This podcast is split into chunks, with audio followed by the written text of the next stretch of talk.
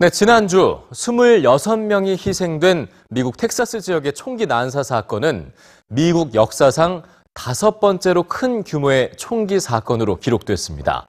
이렇게 잦아진 총기 난사 사건에 총기 규제 법안이 만들어져야 한다는 여론이 높아지고 있는데요.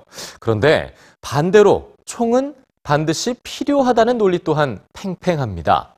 뉴스G, 총기 소지를 둘러싼 미국의 여론을 살펴봅니다.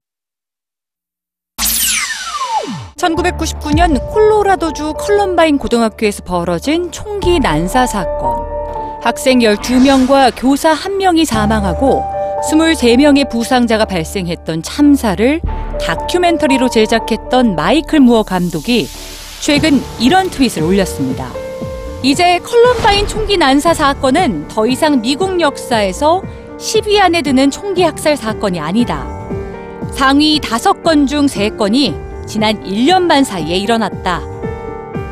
총기 난사 사건의 빈도가 점점 잦아지고 사망자 수는 점점 늘어나고 있는 미국.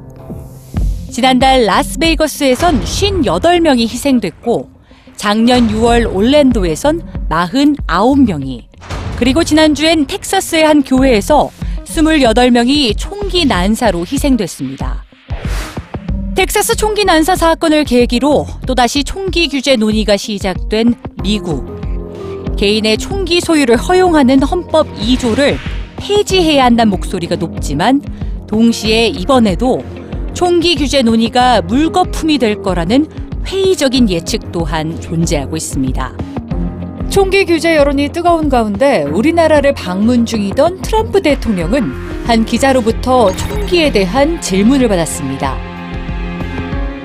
그런데 트럼프 대통령은 오히려 총기 소유를 허용했기 때문에 텍사스 사건의 사상자 수를 줄일 수 있었다고 답했는데요. 당시 총을 가지고 있던 또 다른 선량한 시민이 범인을 쏜 덕분에 피해를 줄일 수 있었다는 거죠.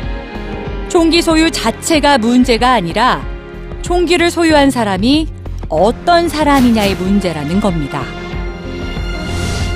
하지만 여전히 질문은 남습니다. 텍사스 교회 총기 난사 사건은 올해 미국에서 일어난 307번째 총기 학살 사건으로 기록됐고 텍사스 지역 언론에는 이런 기사가 실렸습니다.